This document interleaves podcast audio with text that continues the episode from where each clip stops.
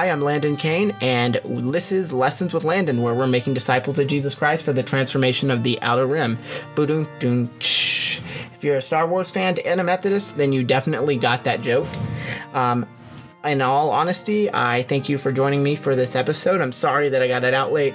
I was working on a paper for environmental ethics, and I'm starting a paper in Hebrew in my Hebrew class, so that's going to be very interesting. Some religious holidays that are coming up. Uh, today is Rosh Hashanah, which is the Jewish New Year, which Rosh Hashanah in Jewish, in its simplest form, means head of the year. This weekend also started the Jewish High Holy Days, so if you're going to go visit a Jewish synagogue or temple, please call a couple days ahead because, in all importance, this is very important to them. Just like Christmas Eve Christmas and Easter combined would be important to us. It is that important for them. So we hope that you would call ahead if you want to go rather than just showing up spontaneously. Um, they also have Yom Kippur coming up and Sukkot. So the Jewish stars here on OCU will be building a hut for Sukkot. You can go help them build that hut and then you can learn about that on, um, I think it's October 7th. Um, one of the things that you can do while going to learn about that hut is that night they will be having pizza in the hut. Please do not ask about pepperoni pizza because that is not kosher, so they will not be serving that. It'll most likely be cheese pizza that they'll serve. So we hope that you will be able to join them. I know that I will be going so I can learn a little bit more about world religions and um, one of our brother, or um, you might call it sister religions, Judaism. So, also, um, this week in Religious Life on campus, we've got the BCM We'll meet tonight at uh, 7 for dinner and at 8 for worship. And if you want to come sit with me, I will be at the Wesley Center, which is the uh, contemporary worship for, for uh, the Wesleyan tradition, which will be at 7 p.m. for worship and 8 for dinner. And like I said, if you don't believe in a Wesleyan tradition or you would like a different tradition, the BCM also meets on Monday nights. Wesley tradition, the Wesley Center, will be in Watson Lounge at 7 p.m. tonight. So that we hope you'll be able to join us. Tomorrow night is also Kappa Phi and Dax, which is a non-denominational Christian fraternity and sorority. So if you want to join us, that will be tomorrow night in the um, lower level of the chapel at 8 p.m. We will also be having uh, university worship at 1 on Thursdays. So if you'd like to come for that, that is a more traditional. So if you like a more traditional uh, chapel service rather than contemporary, you can always come to that. And then we'll also be having freshman and upperclassmen home groups that night, which is like a way for you to connect with other um, people who are wanting to grow in their faith. You don't have to read any sort of Bible study before coming. It's just work meeting people that are your same age or in your same grade that want to grow in their faith. Uh, the freshman is going to be at 7 p.m. and then the upperclassman is going to be at 7:30, both in the lower level of the chapel. So we hope that you will uh, join us for one of those events going on this week or in the next coming weeks. We will uh, prepare our hearts and minds for prayer and then get ready to hear um, our scripture reading and today's lesson. Thank you for joining us on uh, Lessons with Landon.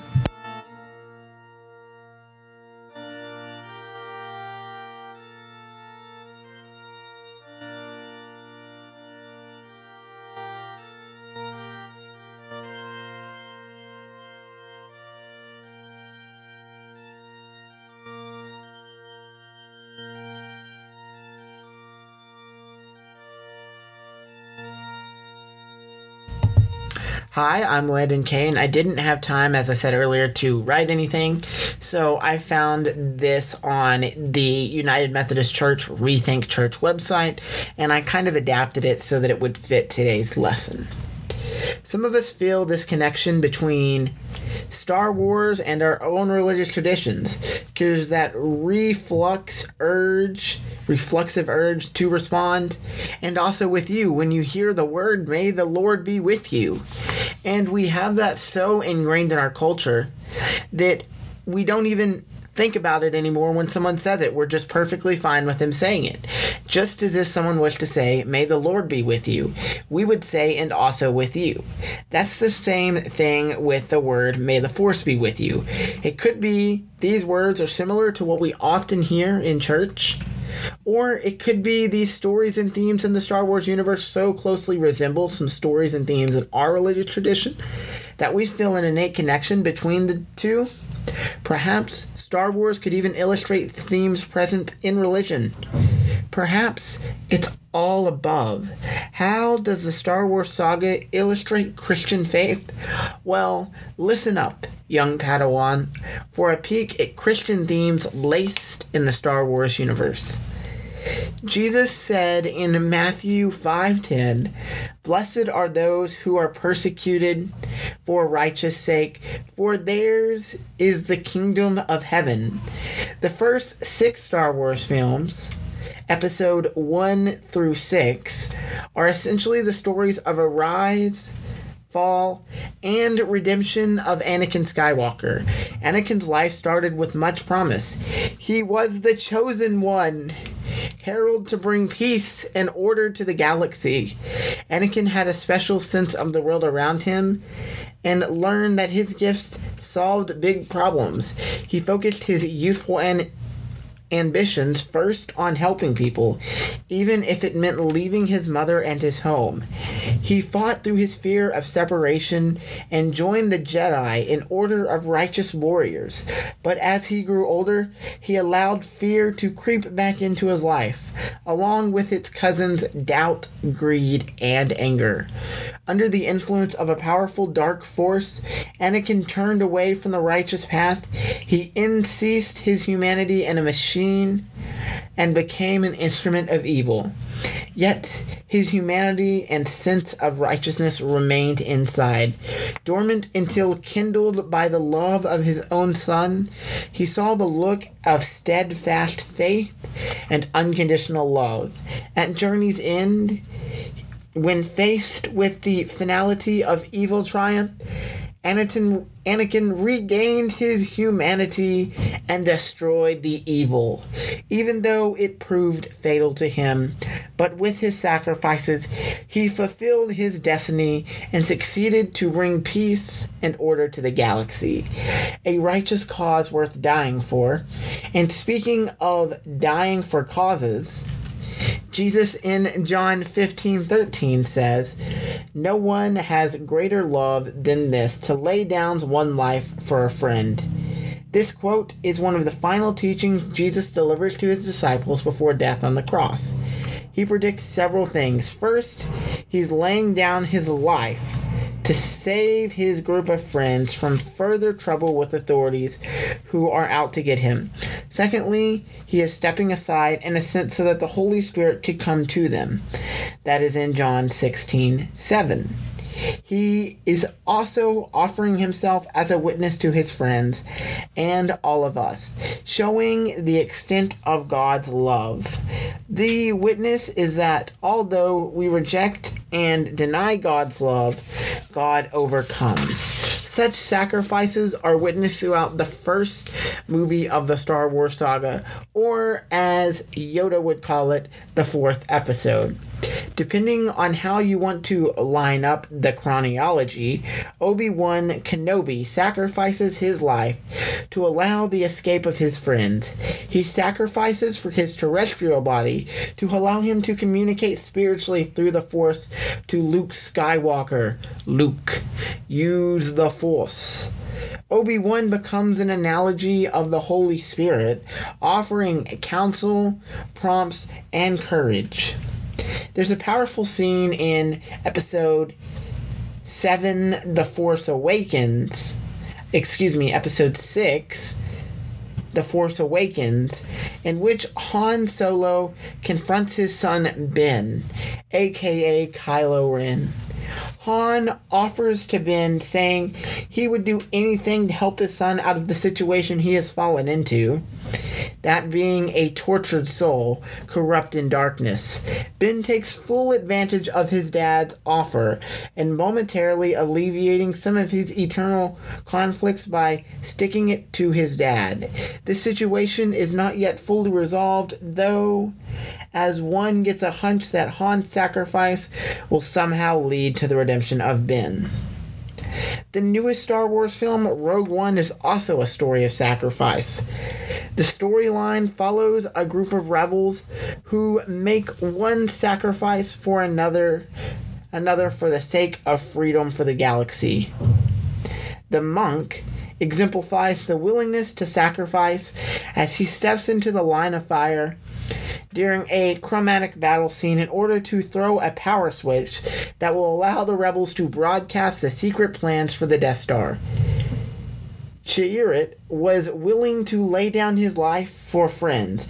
And speaking of Rogue One, Jesus says again in John 12 14, Very truly I tell you, unless a grain of wheat falls into the earth and dies, it remains with a simple grain, but if it dies, it bears much fruit. This is the process we watch in Rogue One. We see the seed of old Jyn Erso falling away to sprout a new Jyn Erso. Upon her introduction in the movie, Jyn is a bit self centered. She's not interested in helping others, let alone serve the galaxy. She just wants to survive. When she was challenged with the question on how she could accept the banner of evil the banner of the evil galactic empire flying over the galaxy, her response was, It's easy if you never look up. But Jyn Erso passes away. The events of the film lead her into becoming a person who is no longer interested solely in self preservation, rather than she is interested in giving hope and freedom to her friends and the galaxy beyond. She is no longer concerned about surviving, but she has been willing, she is reborn as a person willing to die for others. And since speaking of rebirth, you are, as Jesus says in the New Living Translation in John 3 3, I tell you, unless you are born again, you cannot seek the kingdom of God. The Star Wars saga is a library of rebirth stories. It tells the rebirth story of Darth Vader, aka Anakin. It portrays a rebirth of Luke Skywalker from a lost farm boy to a focused Jedi. Then a rebirth of Han Solo from scoundrel to hero. We witness the rebirth of FN 2187 to Finn. We could go on and on. Perhaps the big story perhaps the big rebirth story, the one that drives and feeds all the other stories of rebirth within Star Wars. It's a rebirth of the galaxy. This story arc of the Star Wars movies moves the galaxy from broken, corrupt exercise out of the darkness and struggle to a hopeful rebirth into a more idealistic existence. If this story arc sounds familiar, it might be because it's the narrative arc of the Christian Bible, which tells the story of the fall of creation, Genesis, the creation's dark struggle contained in much of the Old Testament, and the beginning of rebirth through Jesus Christ. Remember next time, remember this next time you settle in for a Star Wars movie marathon. May the faith be with you. Please join me in our final prayer. Dear Lord, we thank you for this wonderful day, this wonderful week that we've already had so far, and we hope that we continue to have a wonderful and amazing week where we're able to see your beauty in today's world. In Jesus' name we pray, amen.